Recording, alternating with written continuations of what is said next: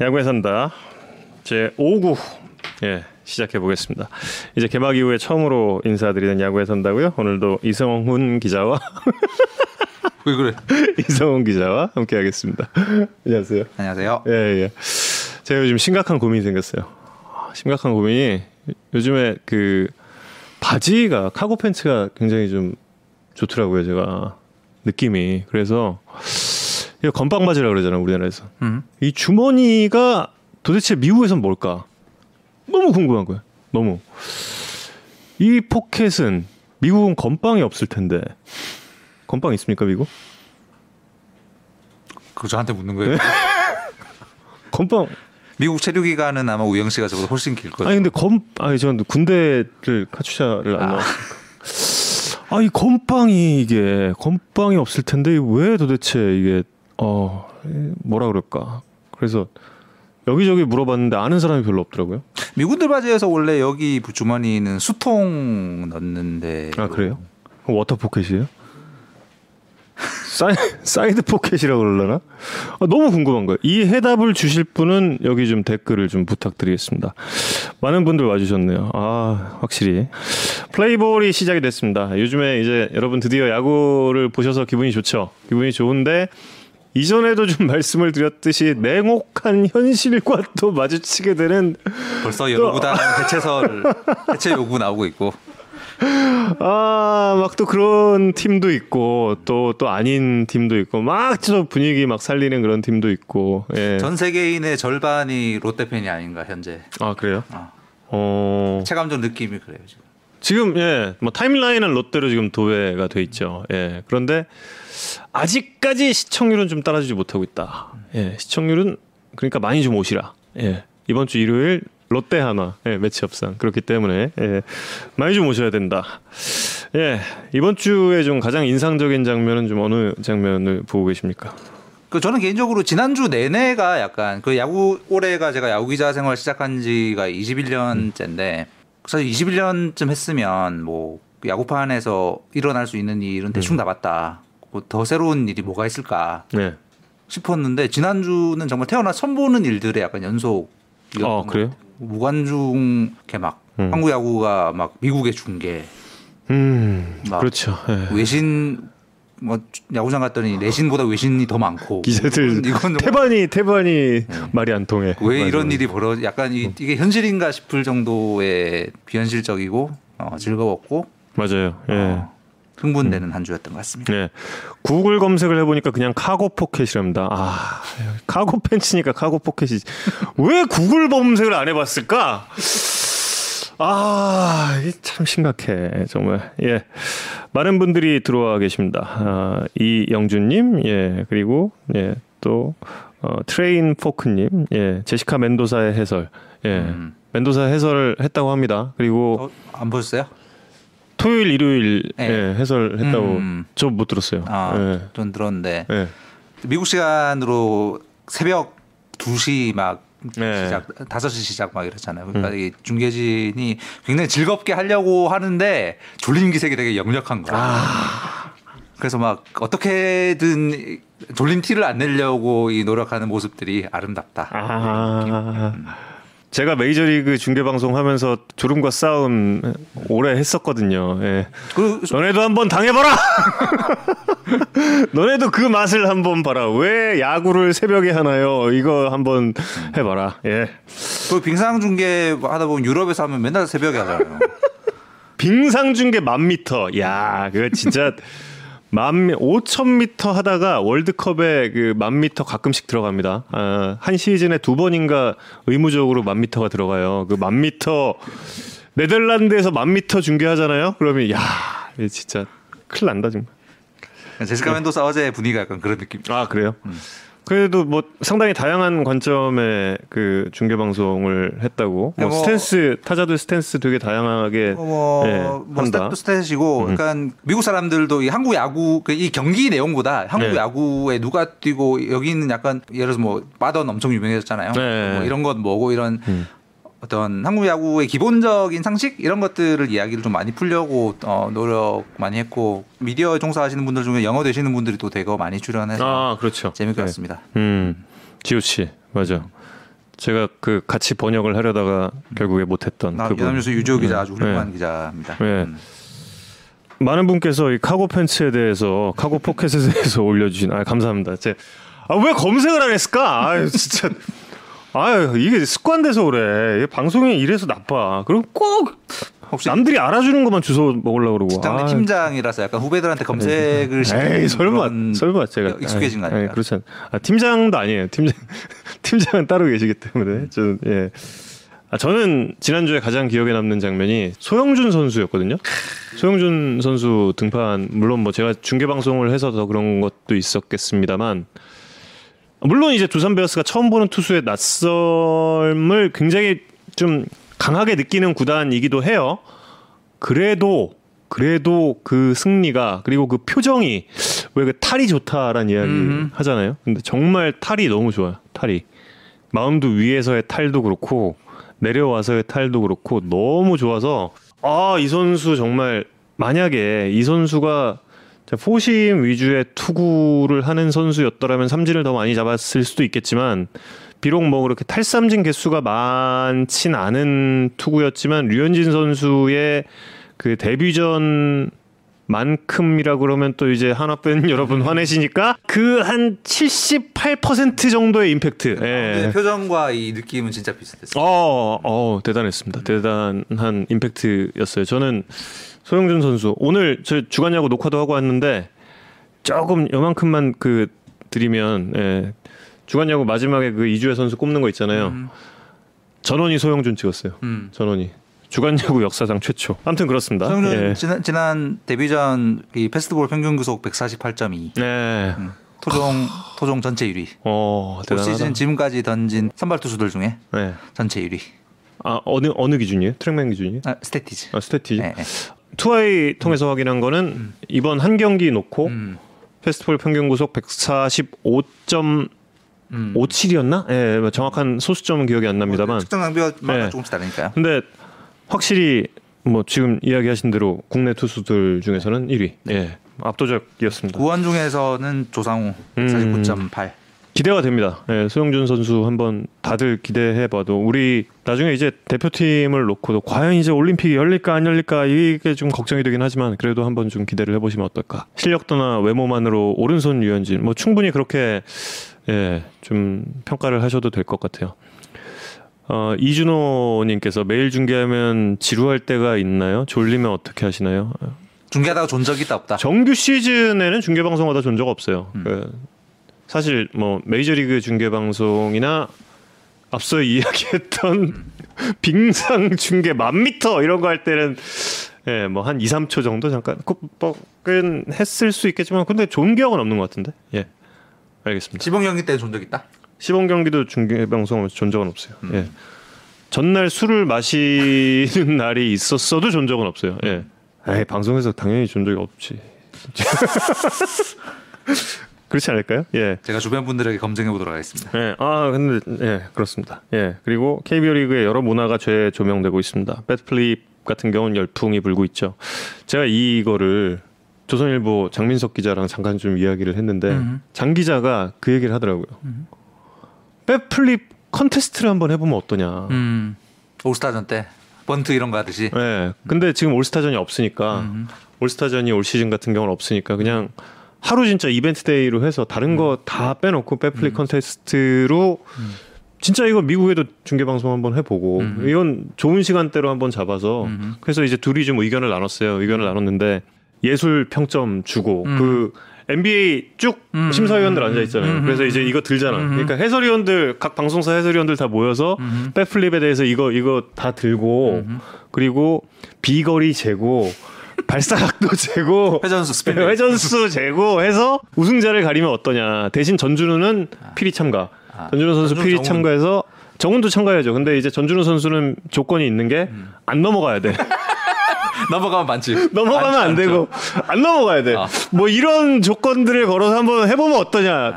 근데 어 이거 의견을 나누면 나눌수록 재밌는 아이디어가 막 나오는 거예요. 음. 그리고 이건 수출할 만한 컨텐츠가 될 수 있다. 아 괜찮을 것 같아요. 예. 전 상기자랑 개인적인 인연은 없는데 축구 취재 오래 하셨죠. 네. 이렇게 맞아요. 음. 외부적 외부의 시선으로 이렇게 보니까 신선한 아이디어가 아 예, 괜찮은 것 같아요. 고인물들은 아 저도 의견 냈다니까요. 음. 저 발사각도 이거 제 의견. 어, 옆 동네 이광용 캐스터께서 들어오셨네요. 어디 있습니까? 저기 어디? 소문 듣고 왔습니다. 어 어디 어디 있지? 어, 어. 광영이 형 안녕하세요. 아, 팀장님 안녕하십니까?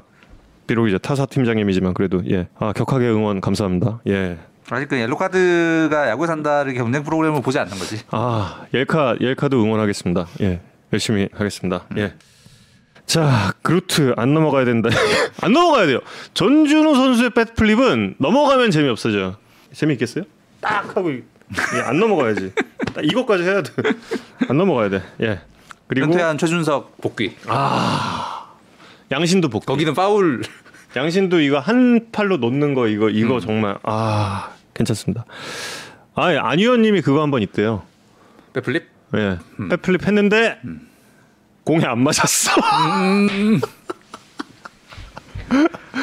정우람 선수 공이었는데 왔다 하고 딱 하고 갔어 했는데 공이 뒤에서 배트도 던졌는데 아무튼 그랬다고 합니다. 예. 그 무키베츠가 왜 지금 KBO의 네, 예. 세계화에 약간 이 같이 노젓는 분위기로 지금 들어와 있잖아요. 아 그렇죠. 예.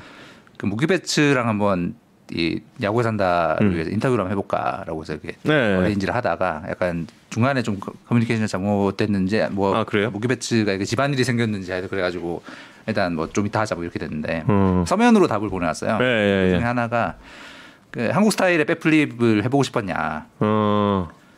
고 물어봤더니 이제 아 나 정말 해보고 싶었는데 자기는 제일 크게 해봤던 게 2018년 그때 토론토 음, 전에서 네. 역전 말로 홈런을 네. 음. 딱 치고 나서 그 덕아웃을 이게 뛰어 일루 쪽으로 뛰어가다가 일루 쪽 덕아웃을 향해서 한번 돌면서 거기를 향해서 소리를 지르면서 이렇게 간 적이 있어요. 음. 근데 그 장면은 이제 덕아웃을 향해 서 소리를 지르는 것 때문에 되게 유명했던 장면이었는데 음. 백플립은 잘 생각이 안 나는 거야. 근데 그 답에 어, 자기 거기서 bat flip 한 적 있다고 음. 찾아봤더니 정말 한 Korean standard에 비하면 정말 아이, 새 발의 피. 배우고 와야지. 예? 어, 저 4년 연속 올스타이자 뭐 Silver Slugger 뭐 MVP 출신 뭐 다 필요 없어요. 배우세요. 한국에서. bat flip은 배워야 한다라는 것을 예, 말씀을 드리겠습니다. 그리고 아, 뭐 미국에서 볼 때는 당연히 우리나라의 그 예의 범절과 선후배 관계 궁금하죠. 사실 그 박찬호 선수가 처음에 예전에 이제 미국 갔을 때도 이거 그 굉장히 좀 예. 끝까지 다들 쟤 왜 저래 이랬대요 사실 예뭐 그런 게 좀 있었다고 해요 그리고 그 공 맞으면 예 인사. 인사하고 이런 것들 그 왜 그러는가 궁금하죠 당연히 다 엮여 있는데 한 단계 건너면 다 엮여 있고 그런데 근데 외국인 예. 선수들 이제 최근에 오는 외국인 선수들은 이렇게 한국 문화에 빨리 적응해야 된다라는 걸 되게 이- 음. 이 양반들이 빨리 배워가지고 지난주에 누가 던진 거에 살라디노가 맞았는데 둘이서 이렇게 인사하고 둘 다 새로 새로 한국 문화에 전혀 익숙하지 않은 사람들 둘이서 막 그 인사하고 막 그러고 있더라고. 아 적응이 빨라. 아 근데 살라디노 형님은 음. 그저 제주 리게스로 오래 뛰셔서 아. 예, 지금 뭐 이제주의 혼이 남. 예, 이제주에 혼이 그쪽으로 이제 빙의를 했다. 예, 그렇게 볼 수가 있겠고 그리고 김준현 씨가 이제 그 피자맨으로 예, 강제 진출을 했습니다.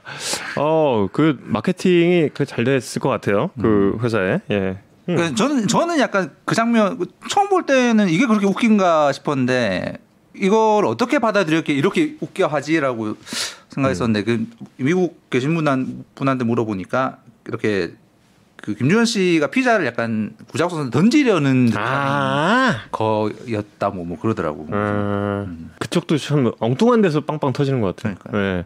저는 그래서 이번에 조금 좀 아쉬운 게 물론 이제 다, 다른 방법이 있긴 하지만 그 움짤을 아. 좀 이렇게 만들어서 미국식 움짤과 한국식 움짤의 그 진정한 배틀이 한번 이루어졌었으면 어땠을까? 아, 너무 그게 하나가 딱 없어져 버리니까 우리 야구의 한 가지 그 재밌는 그런 그 요소가 사라진 것 같은 그런 좀 아쉬운.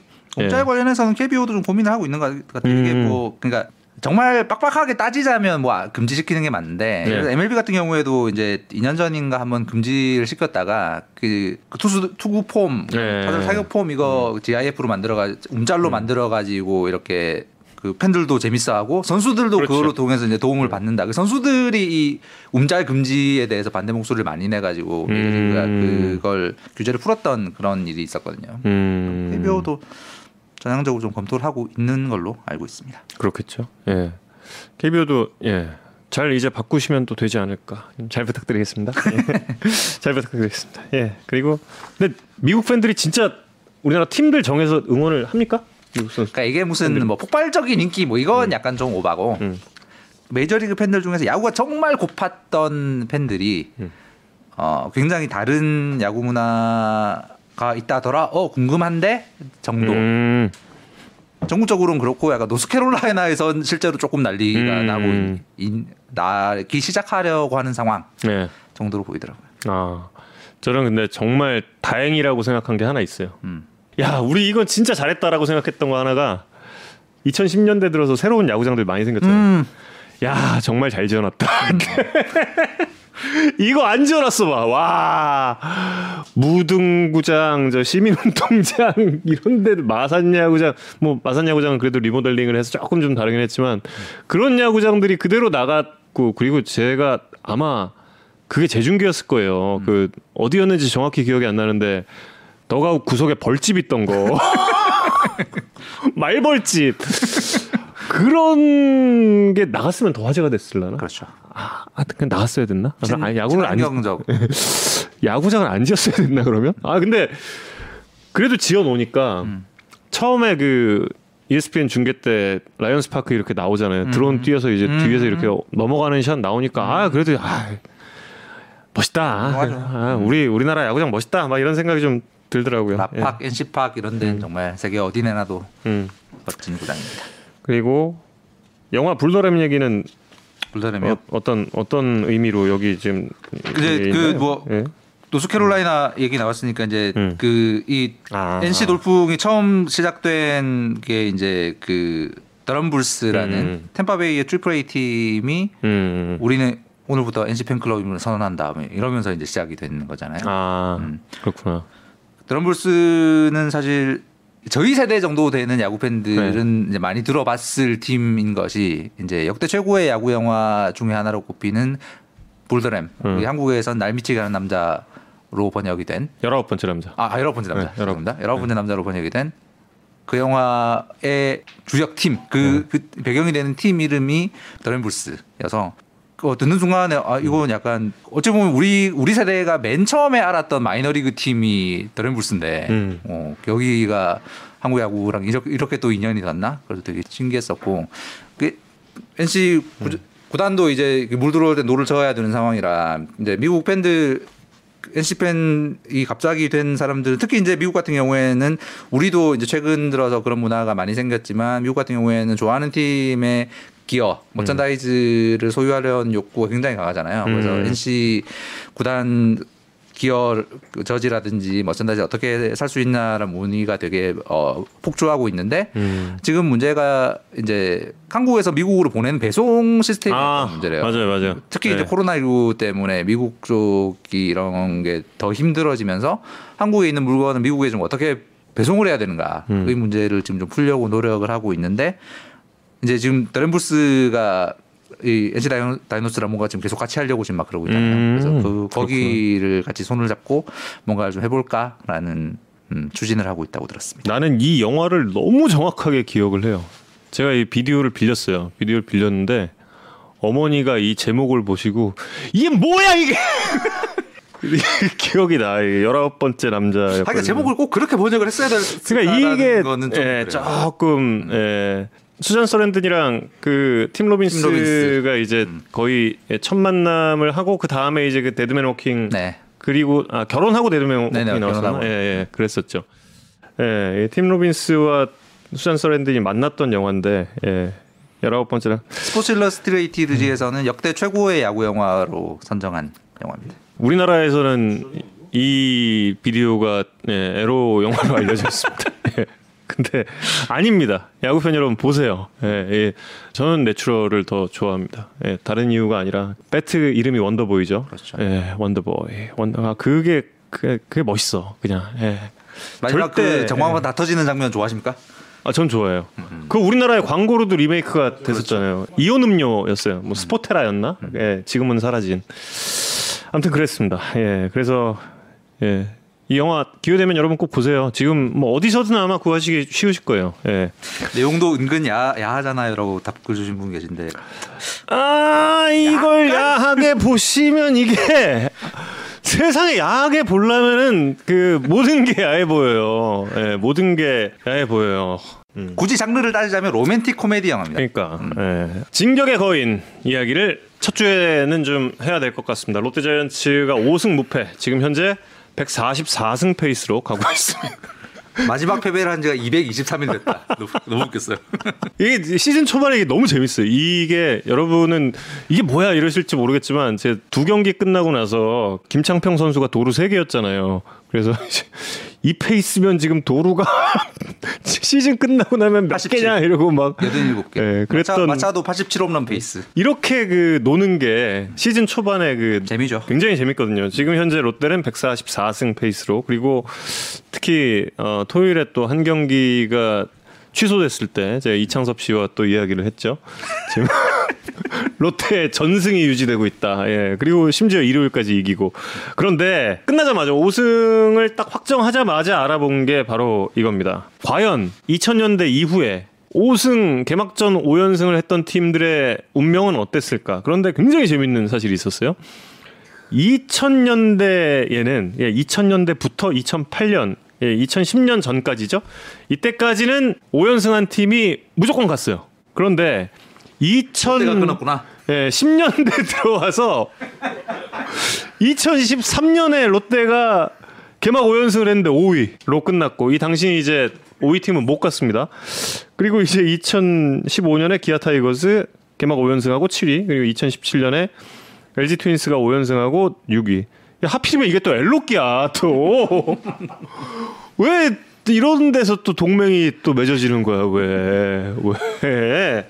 그러지 말지. 하고 싶은 얘기는 올라갈 얘기 확률이 높다? 아니면 그런데 음. 지금 이 경향성이라는 게 2020년이기 때문에 또 이게 어떻게 될지 모른다라는 거죠. 2020년이기 때문에 제가 굉장히 슬픈 기사를 봤던 게 7년 만에 롯데자이언츠 5연승 이러고 헤드라인 봤거든요. 근데 지금 그 7년 전 얘기가 이때 못 갔어요.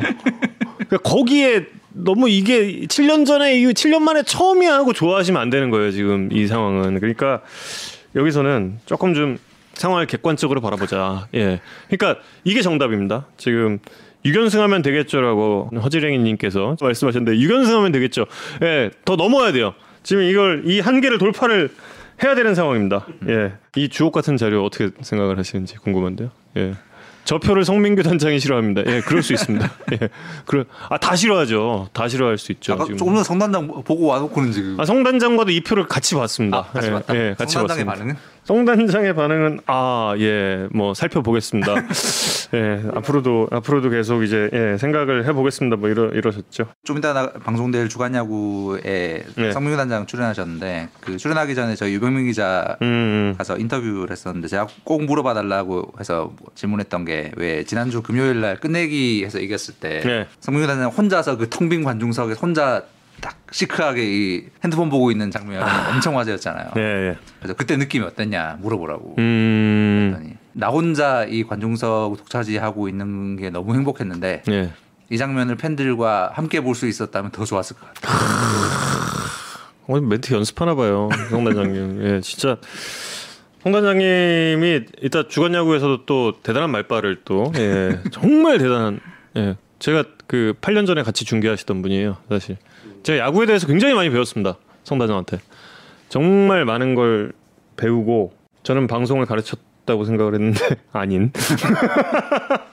알아서 크신 분. 예. 그런데 내일 롯데 선발 장원삼이다 말씀을 해 주셨는데 예. 롯데 선발 장원삼 선수를 성민규 단장도 굉장히 주목을 하고 있었어요. 예. 뭐 그 이야기는 또 뭐 잠시 후에 만나 보시고요. 네, 롯데 상승세 뭐 이유 어떤 점 또 알 수 있을까요? 당연히 공격과 수비가 잘 되니까 그런 거고요. 음. 근데 이제 저는 개인적으로 지난 지난주에 롯데 야구에서 뭐 너무나 인상적인 장면들이 많았지만 저는 개인적으로 이제 제일 인상적이었던 장면 중에 하나가 어제 경기였어요. 음. 일요일 SK랑 0대0 동점으로 가던 7회에 7회 말에 이제 롯데가 그 넉점 냈던 그 7회에 노아웃 1, 2루 기회를 잡고 음. 타자가 안치홍 선수가 들어왔어요.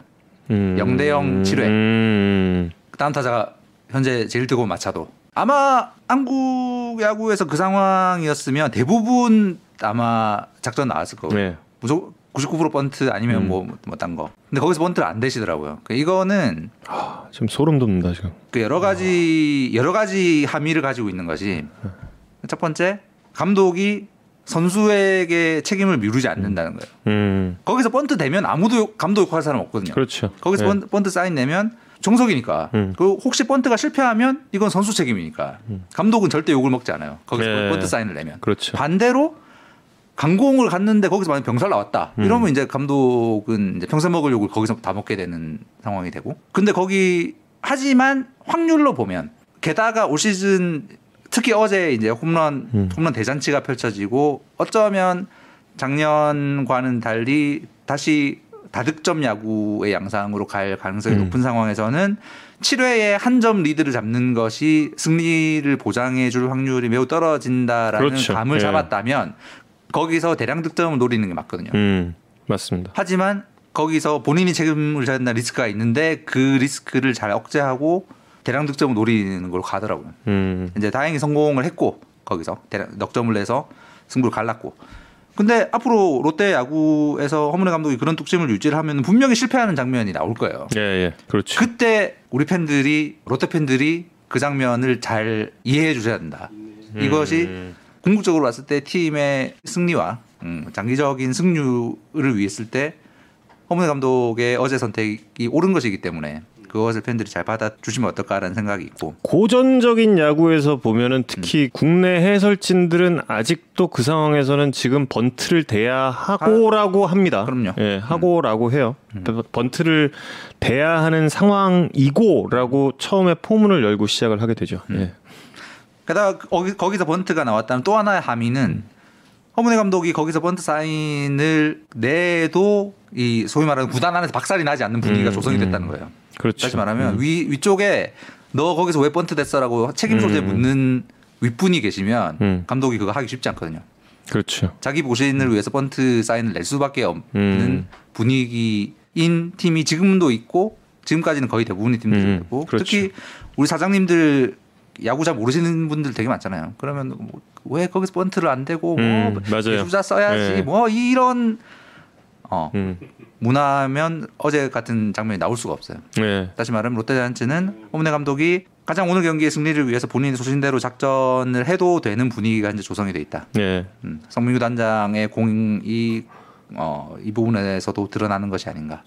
지금 두 분께서 지금 댓글을 달아주셨는데 허 감독님 댓글 안 보는 게 답이고 허 감독님께서 신문 안 보신다고 예 그렇게 말씀을 해주셨네요. 그런데 제가 지금 중간에 이성훈 기자 이야기할 때 아우 소름 돋는다 이 얘기를 했잖아요. 왜 제가 소름 돋는다고 이야기를 했냐면 지난 5연승 기간 중에서 성민규 단장이 가장 롯데자이언츠에서 인상 깊었던 야구의 장면으로 꼽은 게 바로 이 장면이에요. 저희가 몰랐 저희가 몰랐습니다. 제 우리는 지금 최소한 그 성민규 단장급 야구 보는 눈을 가진 이성훈 기자와 지금 함께 하고 있다. 야, 얘 진짜 소름. 야. 전 스탭들이 지금 박수를 치고 있습니다. 성 단장님이랑 제 공통점이 예. 올해 이제 마차도가 음. 홈런을 한 8개 정도 치고 음. 한 2할 6푼 정도의 예, 예. 그 공격은 빵꾸가 나지 않는 수준의 음. 수비를 잘하는 정도의 선수로 봤다는 공통점이 또 있지 않는가. 아. 아 그거는 저 좀 긴 얘기인데 나중에 제가 또 말씀을 드리고요. 그 근데 저는 마차도를 보면서 한 추억이 떠올랐어요. 마차도를 보면서 과거에 그 현대의 퀸란 선수 그 퀸란 선수가 제가 개막전 중계 방송이 너무나 선명하게 기억이 나. 음. 너무나 선명하게 개막전 때 그 당시 이제 해설위원 제가 기억하기로는 하일성 위원님이셨어요. 예, 고 하일성 위원님께서 아 이 선수는 공격이 좀 안 되는 아, 선수고 수비가 굉장히 좋은 선수라고 했는데 개막전에서 뻥뻥 치는 거야. 음. 아 야구 몰라요 그렇게 전환을 하시긴 했는데 뭐 그래도 퀸란 같은 경우도 어쨌든 성공했죠. 그럼요. 네, 성공했죠. 2000, 년 현대 유니콘스의 마- 우승 확정지는 한국 시리즈 7차전에서 그 홈런 두 방. 그렇죠. 뭐 그 당시 유니콘스 좋아하셨던 분들은 다 기억하고 있습니다. 코리안 시리즈 MVP였잖아요. 예. 그리고 그 당시에도 개막전뿐만 아니라 공갈포 이미지 분명 있어요. 어, 홈런이 한뭐 30개 좀 넘었던 것 같은데 그래도 7대 쳐줬고 지금 말씀해 주신 대로 중요한 경기에서 쳐줬고 수비는 엄청났고 예. 사실 그 딕스 마차도의 우리 야구 산다 2회 때 잠깐 네. 얘기했었잖아요. 작년에 트리플레이에서 홈런이 갑자기 늘어나는 선수들은 좀 조심해서 볼 음. 필요가 있다에 이제 대표적인 선수로 LG의 라모스, 음. 롯데의 마차도를 생각을 했었는데 현재까지 둘 다 좋네요. 근데 어, 너무 잘 쳐. 너무 잘 쳐.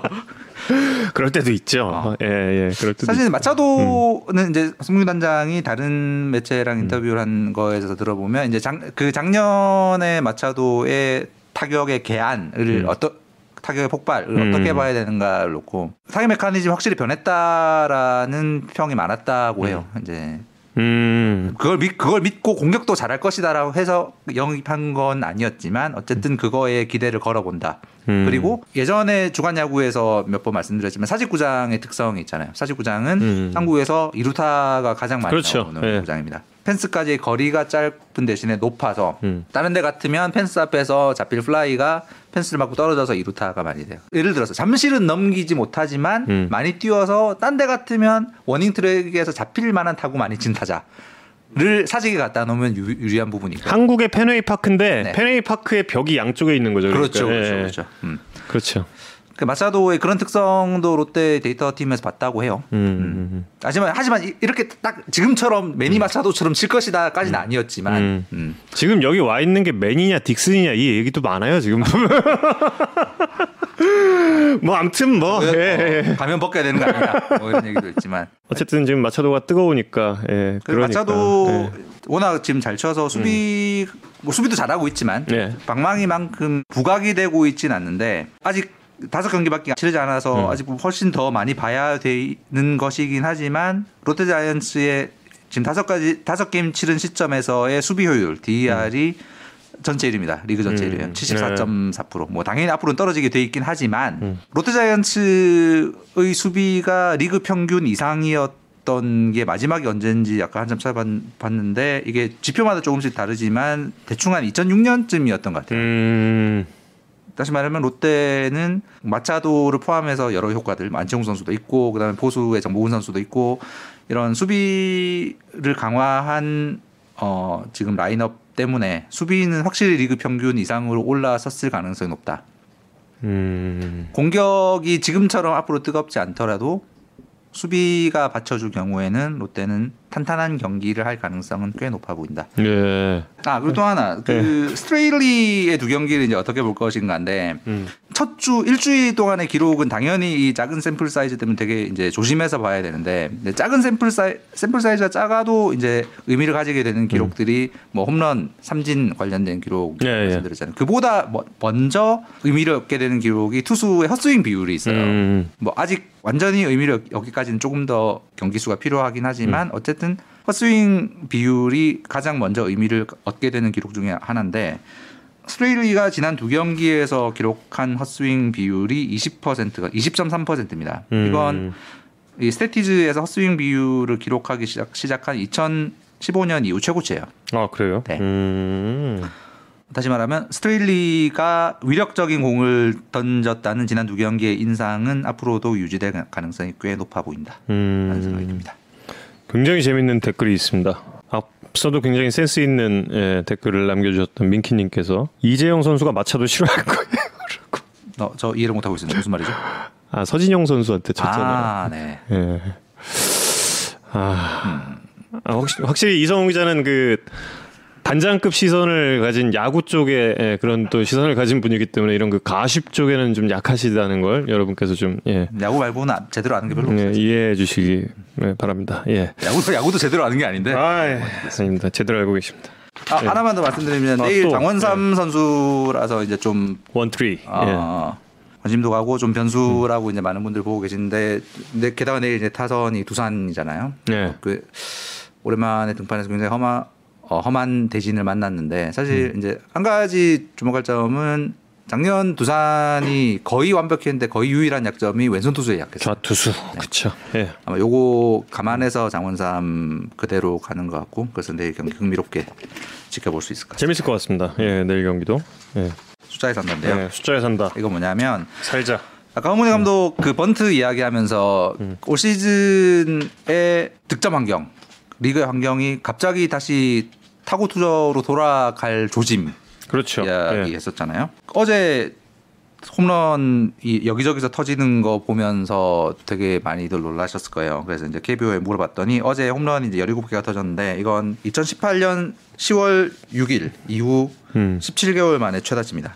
이날은 또 음. 더블헤더가 있었어요. 그래서 다섯 경기 기준으로는 음. 2018년 9월 25일 이후 역대 최다. 게다가 어제 잠실 경기에 홈런 6개 넣었지 않습니까? 예. 잠실 잠실구장은 전에도 몇번 이제 말씀드린 적이 있지만 세계적으로 홈런 치기 힘든 구장인데 그렇죠. 예, 예. 잠실에서 홈런 6개 나왔는데 이건 2018년 8월 12일 이후 두산전 이후 21개월 만에 최다였어요. 음. 그 현장에서는 이제 공이 좀 멀리 나가는 게 아니냐 뭐 이런 이야기도 좀 나오고 있고요. 그래서 공 얘기 이제 조금 이따 할 텐데 어떤 이유로든 올 시즌이 다시 이제 다득점 환경으로 가는 게 아닌가라는 이제 이야기가 나오고 있고 근데 이제 공 말고 다른 이유는 없을까라고 해서 이제 네. 찾아보니까 현장에서 타이밍 앞에서 쳐라라는 이야기가 나온 지 좀 몇 년 됐잖아요. 그렇죠. 예, 예. 음. 근데 특히 올 시즌 앞두고 이 얘기가 굉장히 많았던 것 같아요. 음.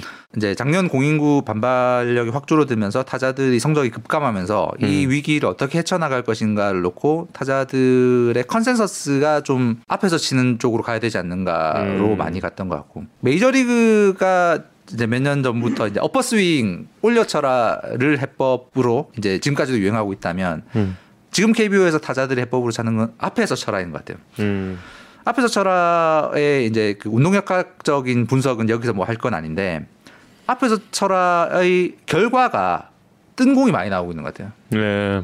근데 좋은 타구라는 건 사실 땅볼 땅볼보다는 뜬 공이 당연히 좋은 결과가 그렇죠. 나올 가능성이 높잖아요. 장타도 이제 장타도 되고 홈런도 되고 하니까 앞에서 치면 강한 타구와 뜬 공이 많이 나온다는 건데 결국 결과적으로 그 결과가 실제로 리그 전체 평균으로 나오고 있어요. 음. 올 시즌이 뜬공 대비 땅볼 아웃의 비율이 1.1이거든 지금까지. 다시 말하면 땅볼보다 뜬 공이 많았다는 거잖아요. 예, 예. 음. 이게 한국 프로야구 역사상 처음입니다. 그러네요. 예. 음. 작년보다 급증했어요. 음. 엄청 늘었네. 네. 예.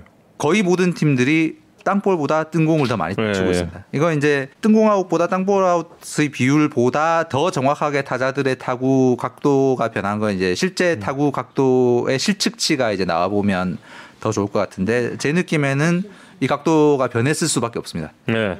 음. 다시 말하면 집단적인 타자들의 타격 메커니즘 변화가 어, 다득점 양상으로 이어진 하나의 원인일 수도 있다라는 음. 생각이 하나 들고 그것도 있겠네요. 있기는. 네. 네. 확실히 뭐 심지어 음 타고 투저로 계속 갔던 때보다 더 지금 네. 이게 크니까 음흠. 어, 정말 뭐 타자들의 어프로치 변화가 확실히 있다라는 거는 뭐 확실해 보입니다. 음. 예.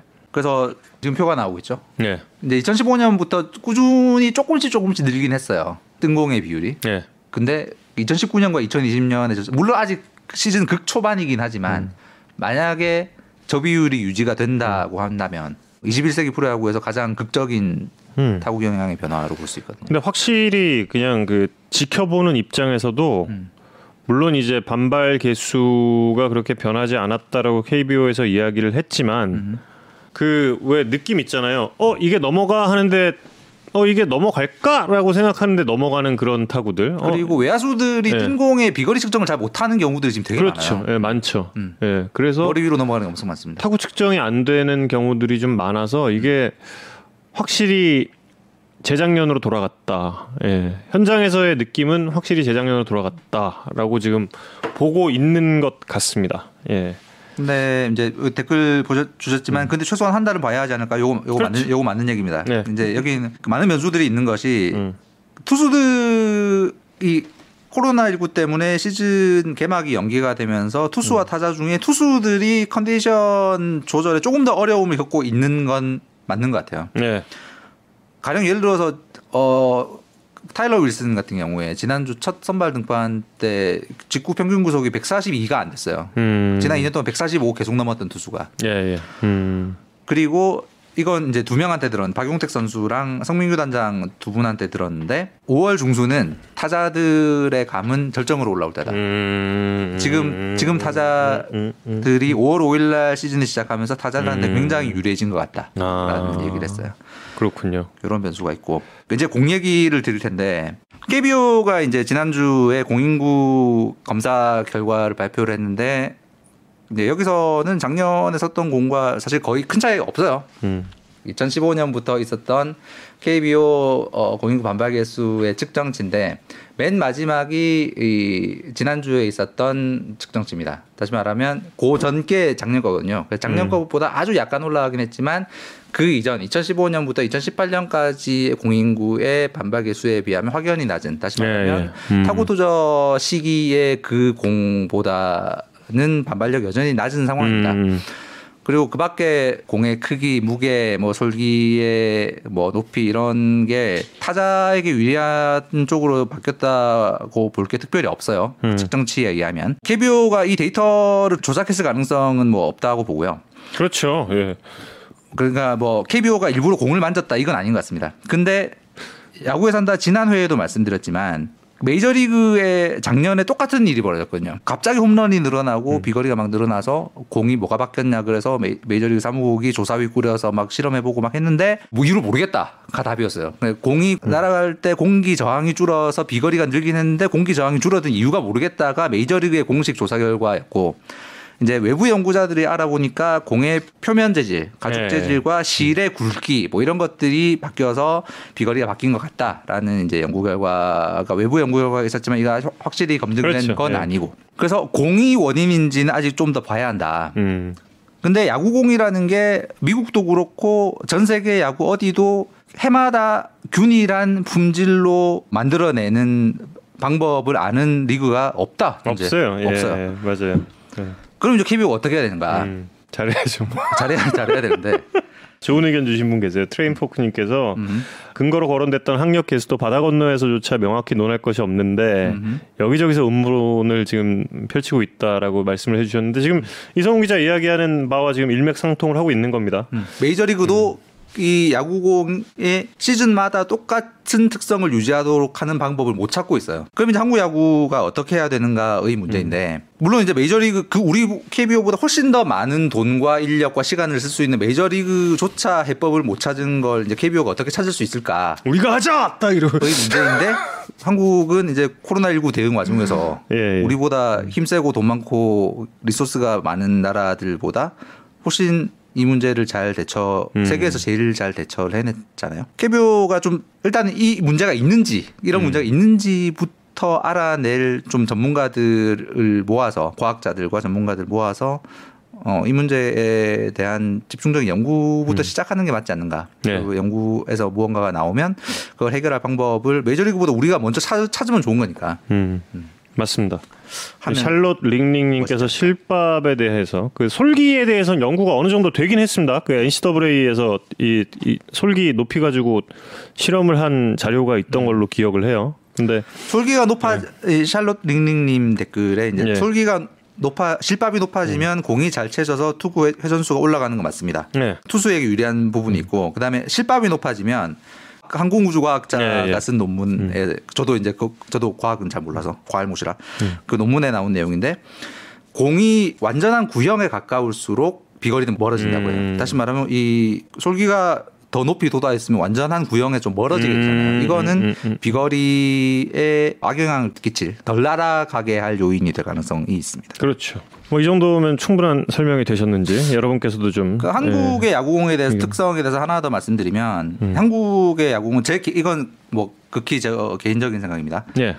그 작년에 KBO가 반발 개수를 인위적으로 줄여서 줄이기 전까지 이 KBO 리그의 공은 이제 타자들에게 굉장히 유리한 공이었다라는 게 이제 한국의 일반적인 통념이잖아요. 예, 예. 근데 과연 그랬는가에 대해서 전 좀 약간 다른 생각을 가지고 있는 부분이 음. 어, 조금 전에 댓글에 주신 이 높은 실밥. 음. 한국의 공은 메이저리그의 공보다 실밥이 높았어요. 이건 말씀 주신 대로 투수들이 스핀을 먹이기 좋은 공이었습니다. 네, 예. four-seam fastball도 이제 야구 좋아하시는 분들 다 아시겠지만 회전이 아주 중요한 공이거든요. 백스핀이 많으면 많을수록 소위 말하는 rising 효과가 늘어나기 때문에 실밥 높은 실밥에서 채는 효과가 잘 나는 공이 투수에게 유리한 공이었고요. 음. 회전이 많으면 유리한 공이 포심과 슬라이더와 커브 회전이 많을수록 유리한 공들을 던지기에 메이저리그 공보다 좋은 공이었고 음. 또 하나는 메이저리그 공은 뭐 요새 류현진 선수 때문에 많이 아시겠지만 한국 공보다 훨씬 미끄럽습니다. 네. 다시 말하면 한국의 공은 메이저리그 공보다 투수의 손에 훨씬 더 잘 달라붙는 공이었어요. 그건 그렇게 편하대요, 다들. 네. 네. 이건 역사가 되게 오래된 얘기인데 예전에 단일 공인구가 도입되기 전에 각 구단은 자체적으로 공을 선정해서 홈 경기에 사용을 했는데 그 어느 어떤 공 쓸까라는 선정 과정이 투수들한테 물어봤었거든요. 어떤 공이 편해? 음. 라고 물어봤었는데 투수들은 당연히 손에 잘 붙고 그렇죠. 예. 잘 채지고 음. 그런 공을 선호했기 때문에 모든 이 야구공 제조업체들이 이 가죽 표면에다 약품 처리를 했어요. 흡착 소위 말 흡착력이 좋도록. 예, 예. 음, 약품 처리를 했기 때문에 한국의 공은 이 로진만 살짝 이렇게 해도 이 손에 미, 미끄러지는 맞아, 맞아, 거의 맞아. 없는 어. 공입니다.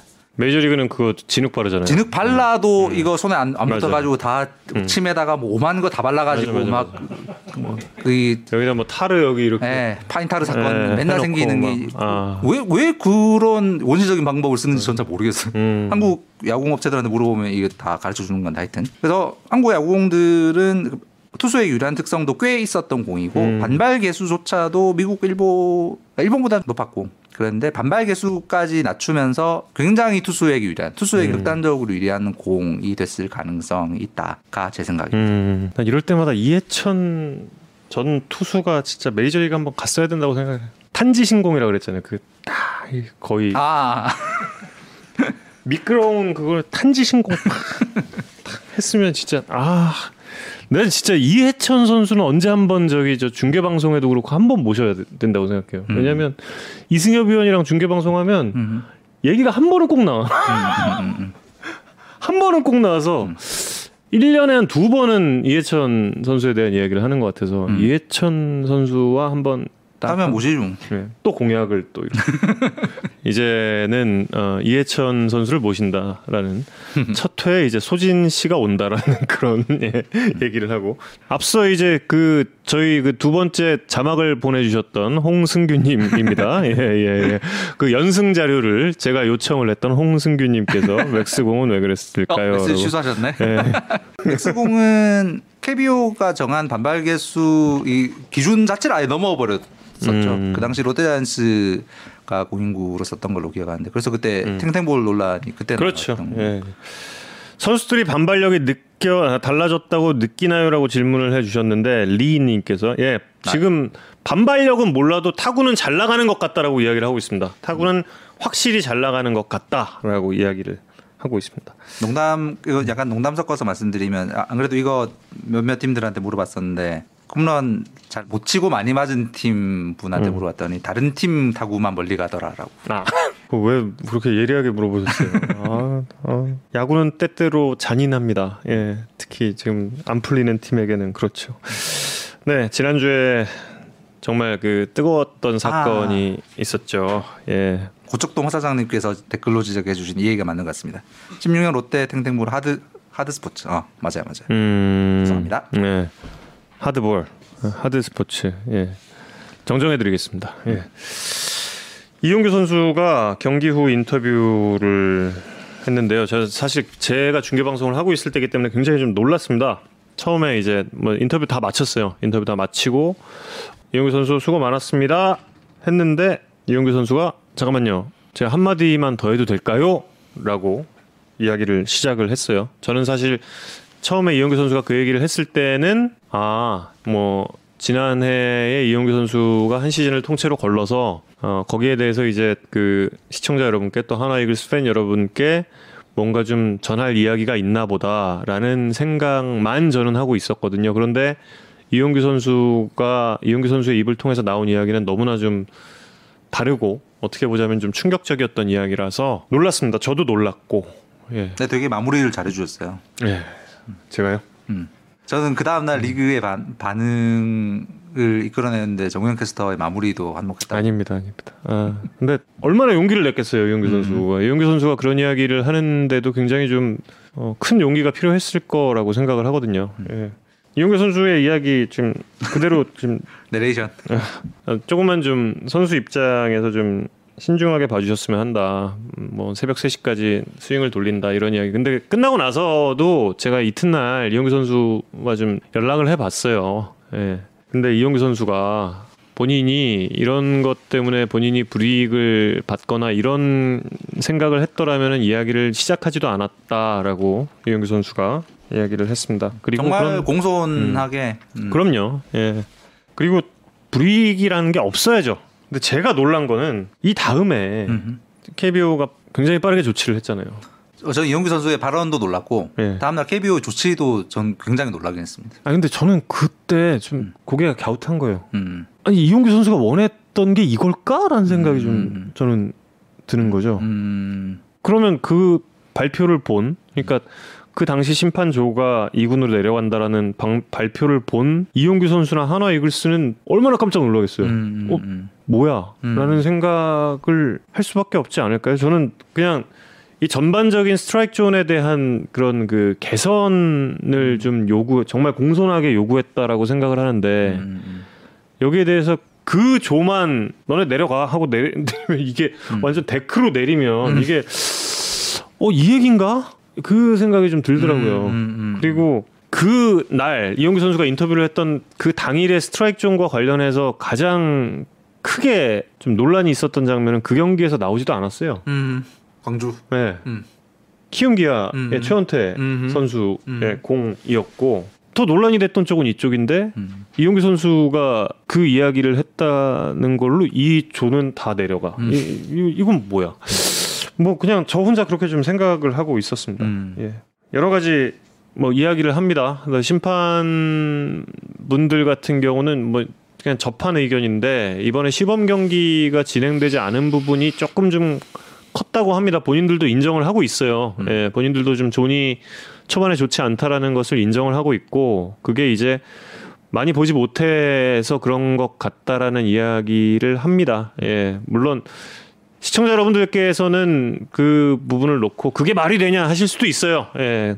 근데 심판들의 입장은 그런 부분도 있다라는 것을 그냥 뭐 들으시면 될 것 같습니다. 그리고 지금 보시다시피 굉장히 저는 그 서울신문 기사 보고 굉장히 좀 깜짝 놀랐어요. 헤드라인 보고 좀 깜짝 놀랐었고 그 ESPN 아니 그 스트라이크 존의 정확도와 관련해서 음. 85.7% 근데 그 헤드라인이 굉장히 좀 자극적이었잖아요. 음. 심판 눈이 삐었나 뭐 이래야 되 뭐 아무튼 예, 헤드라인이 굉장히 좀 뭐 심판 수준 논란 뭐 이런 음, 걸부터 시작을 해서 근데 이제 저는 ESPN 칼럼이 아니라 그 베이스볼 USA 칼럼을 봤는데 그게 그것도 이제 2018 시즌이었고요. 음. 네, 메이저리그는 91.1%라고 그렇게 판정 정확도가 굉장히 큰 차이 아니에요? 85.7%와 이게 91.1%. 팩트라면 그 6%, 6% 차이면 크죠. 네. 그럼요. 엄청난 차이죠. 제가 이걸 나눠봤어요. 나눠봤는데 메이저리그는 경기당 대략 팀당 14개 정도 오심이 나오고 아 5판입니다. 오심이 아니라 5판.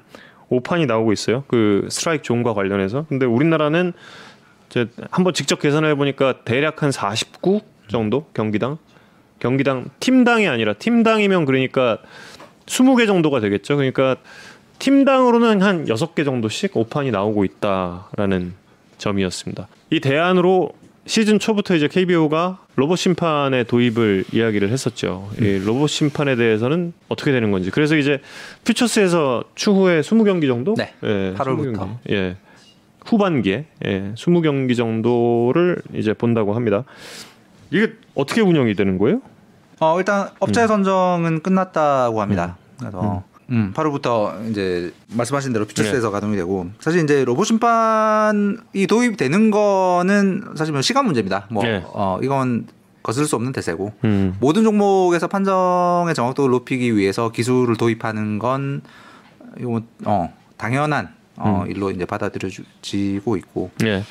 뭐 국내에서 심판들도 어 언젠가 어, 기계 판정이 도입, 도입될 수밖에 없다는 건 이해를 하고 있는 것 같아요. 음. 근데 이제 구체적인 과정에서는 우리가 올해 2020년이 시작될 때 생각했던 것보다는 시간이 좀 걸릴 가능성이 있다. 음. 왜냐하면 첫 번째로 이것이 가장 먼저 도입될 것은 아마도 메이저리그였을 텐데. 그렇죠. 왜냐하면 올해 마이너리그 single A 플로리다 스테이트 리그부터 이제 도입이 음. 되는 걸로 돼 있었잖아요. 근데 이제 올해 마이너리그는 아예 못 열릴 가능성 예, 예. 커지고 하면서 메이저리그의 실, 실험이 이제 1년 이상 음. 지연이 된 상황. 게다가 작년 애리조나 폴리그에서 트랙맨 시스템으로 로봇 심판을 음. 운영을 했었는데 좀 여러 문제가 잘 발견이 됐었어요. 이제 예. 선수들이 수긍을 못하는 스트라이크 이제 커브 같은 경우에는 거의 원바운드 볼 거의 원바운드 볼이 스트라이크 판정이 난다든지 음. 이런 문제들이 생겨나면서 이제 롭 만프레드 커미셔너가 애리조나 폴리그보다는 비약적인 기술 향상, 정확도 음. 향상이 있어야 어, 로봇 판정을 도입할 수 있다라고 음. 이야기를 한 상황이었습니다. 이 상황은 우리도 똑같거든요. 그렇죠. 로봇 로봇 심판 도입했는데 원바운드 공인데 스트라이크 예, 볼이 예, 나왔다. 음. 이- 이거 어떡할 거냐. 음. 지금 기술의 정확도가 모두가 납득할 수 있는 스트라이크 볼 판정을 구현하는데 과연 충분한가라는 음. 것에 대한 어, 충분한 검증이 좀 필요한 상황이고요 예. 현재는. 그리고 디테일로 들어가면 좀 풀어야 할 문제들이 꽤 있습니다. 꽤 있어요. 예. 어, 팬들이 지금까지 이제 심판의 콜과 콜에 대해서 문제 제기를 하는 음. 근거로 삼았던 건 이 방송사들의 중계 방송에 찍힌 옆에 찍히는 이 그래픽이었잖아요. 예, 예. 근데 이 그래픽에 쓰는 장비랑 심판이 콜하는 장비가 만약에 다를 경우에 그렇죠. 이 차이를 예, 어떻게 할 예. 것인가? 음.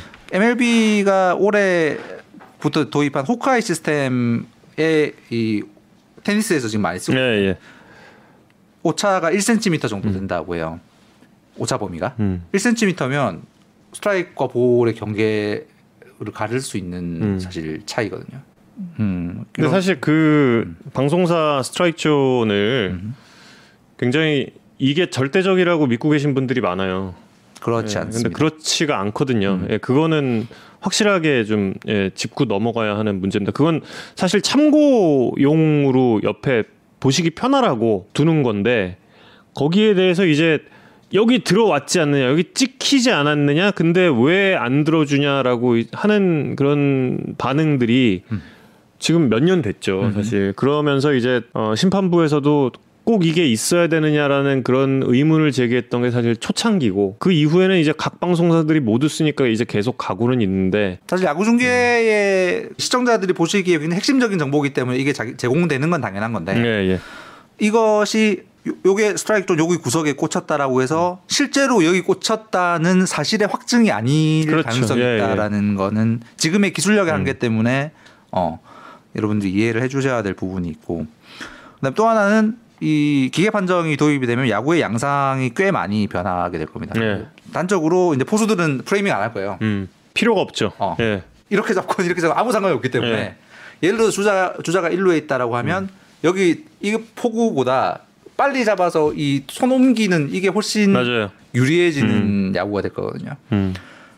야구의 양상 자체가 아예 바뀔 가능성이 있습니다. 예, 예. 그러면 예를 들어 우리가 KBO 리그가 먼저 기계 판정을 도입했다. 근데 국제 대회가 열렸다. 네. 국제 대회에서는 이거 안 쓴다. 음. 로봇 이 기계 판정 만약에 안 쓴다. 예를 들어서 이 기계 판정이 없는 없어서 프레이밍을 하지 않게 된 포수들이 이제 어떻게 할 것인가의 음. 문제. 예를 들자면 이제 이런 이런 것들이 발생을 하게 되는 거죠. 그러니까 풀어야 할 디테일들은 굉장히 많다. 이제 저는 개인적으로 그렇기 때문에 더더욱 리그가 빨리 어, 치밀하게 메이저리그가 오래 하지 않더라도 준비를 먼저 음. 시작을 해야 된다. 우리가 그 준비를 치밀하게 해야 어쩌면 메이저리그가 늦어질 상황에서 네. 메이저리그의 도움을 받지 못할 상황에 우리가 대처를 할 수 있지 않을까라는 생각도 해보게 돼요. 호크아이의 오차가 1cm라고요. 네네. 호크아이. 호크아이가 카메라를 20대를 쓰는 걸로 알고 있습니다. 그 음. 20대를 불러서 원천 기술력은 소니가 가지고 있고 뭐 제가 알고 그래요. 음, 음, 음. 근데 이제 지금 저희가 PTS라고 하는 자료로 보통 그 중계 방송사 옆에 있는 그 찍는 스트라이크 존이 표출이 되는데 그 스트라이크 존은 카메라가 20대도 아니에요. 한 세 대에서 다섯 대 사이로 알고 있는데 정확하게 세- 세 대라고 예, 예, 들었습니다. 예. 음. 그래서 이, 이 pitch tracking system 1세대 장비. 예. 그렇기 때문에 이게 정확한 스트라이크 존이다라고 보시면은 그건 안 되는 참고. 자료로 예, 정말 거죠. 참고 자료예요. 참고 자료. 음. 아 근처에 갔구나라는 걸 생각을 해야 되지. 이게 정확하게 존을 통과했다 안 했다는 그 자료 가지고는 이야기를 할 수 없고 그리고 한 가지 더 큰 문제가 로봇 심판을 도입을 할 때 불거지는 가장 큰 문제가 하나 있어요. 풀 수 없는 문제. 현재까지는 안 풀린 문제인데 PTS가 그리고 트랙맨도 마찬가지고 가끔씩 원인을 알 수 없게 못 찍는 공이 있어요. 안 찍히는 공이 있어요. 저희 5월 5일 개막전 때 SBS 지상파 중계 방송 때도 제가 두 개 아니면 세 개로 기억을 하는데 한 69에서 79 정도 사이마다 한 개씩 안 찍혀요. 안 찍히는 이유는 몰라요. 근데 이게 트랙맨 쪽에도 있대요. 만약에 PTS나 트랙맨을 듣고 이게 콜을 해줘야 돼요. 근데 말루의 투쓰리야 안 찍혔어. 다들 봐. 이 스트라이크야 볼이야. 다시 던져.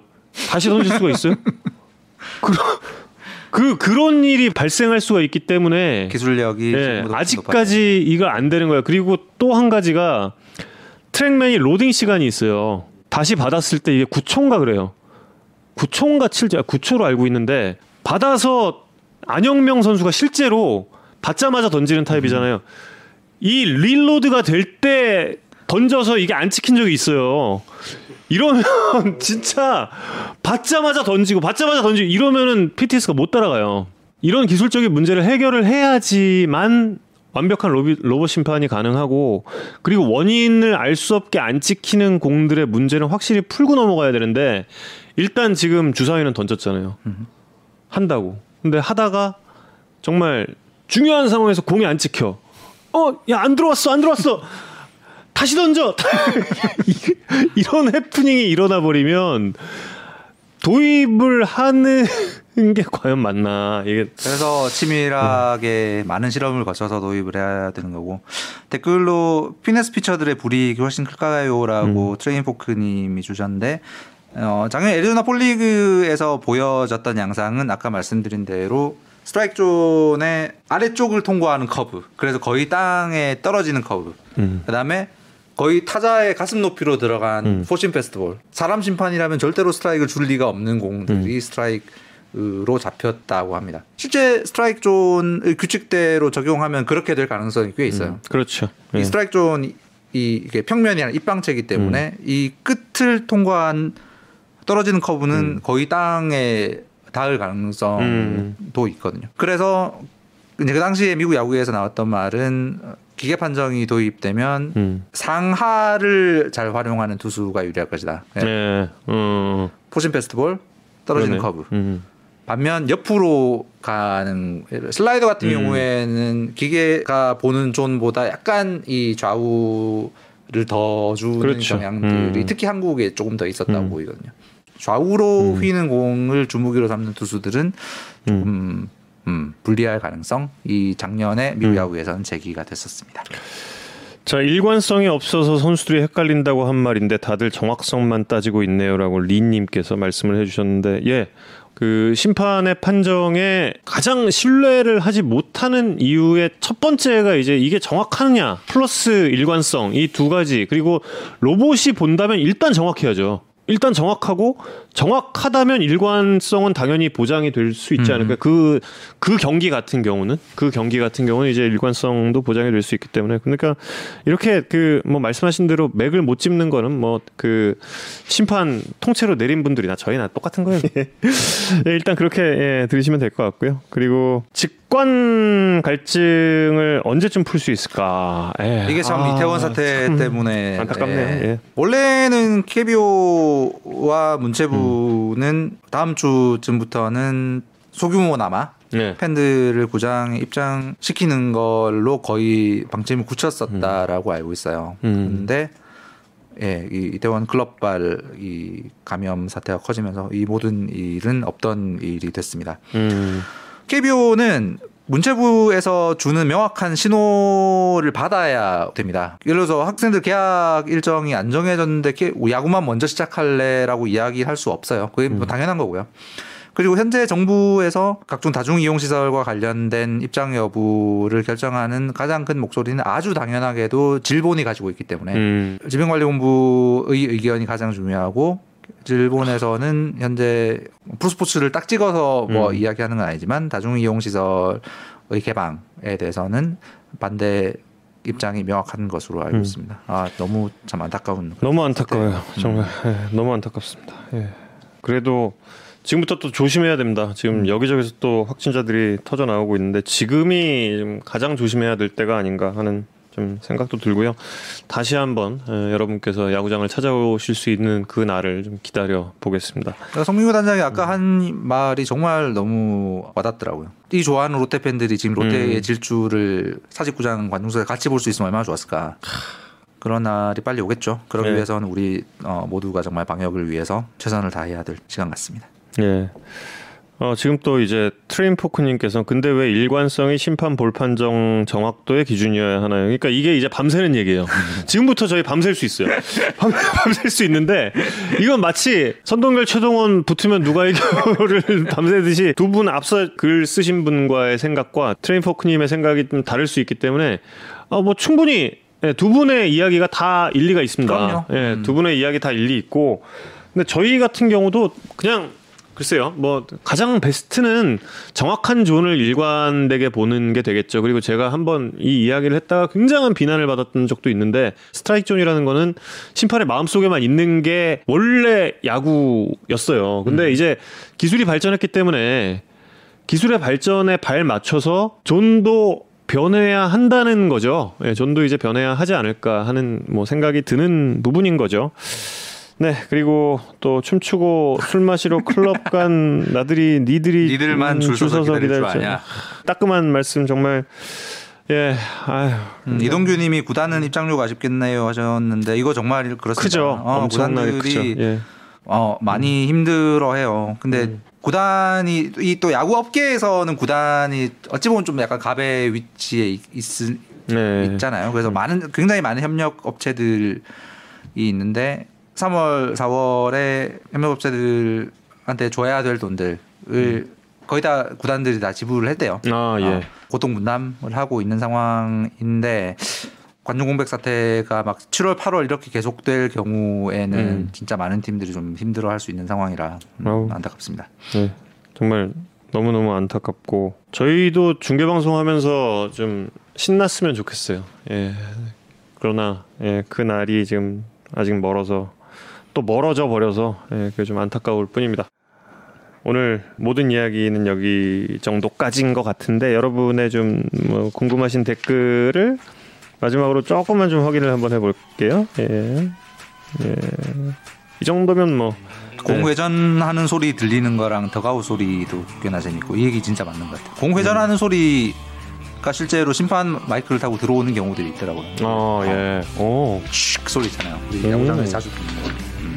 어, 그게 이제 또 올 시즌에 또 바뀐 야구의 풍경이잖아요. 음. 심판이 마이크를 달 수 있으니까. 지금 듣고 계신 노래는 바로 저희 어머님께서 어, 야한 비디오로 착각하셨던 바로 그 예, 예, 영화에 나왔던 존 포거티의 Centerfield 예, Centerfield를 들으시면서 오늘 야구의 3단은 여기서 모두 마치겠습니다. 다음 주에 제 6구 던지러 오겠습니다. 제가 이거 왼손 투수가 되고 이성훈 기자가 오른손 투수가 되는데 예, 6구 던지러 올 때도 많은 청취 또 시청 부탁드리겠습니다. 이성훈 기자 저는 정우영이었습니다. 여러분 고맙습니다.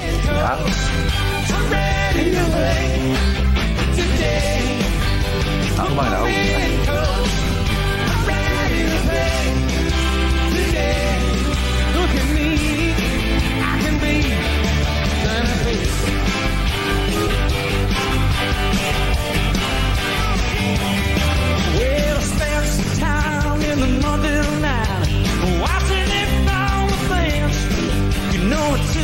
loves when the night kiss the ground.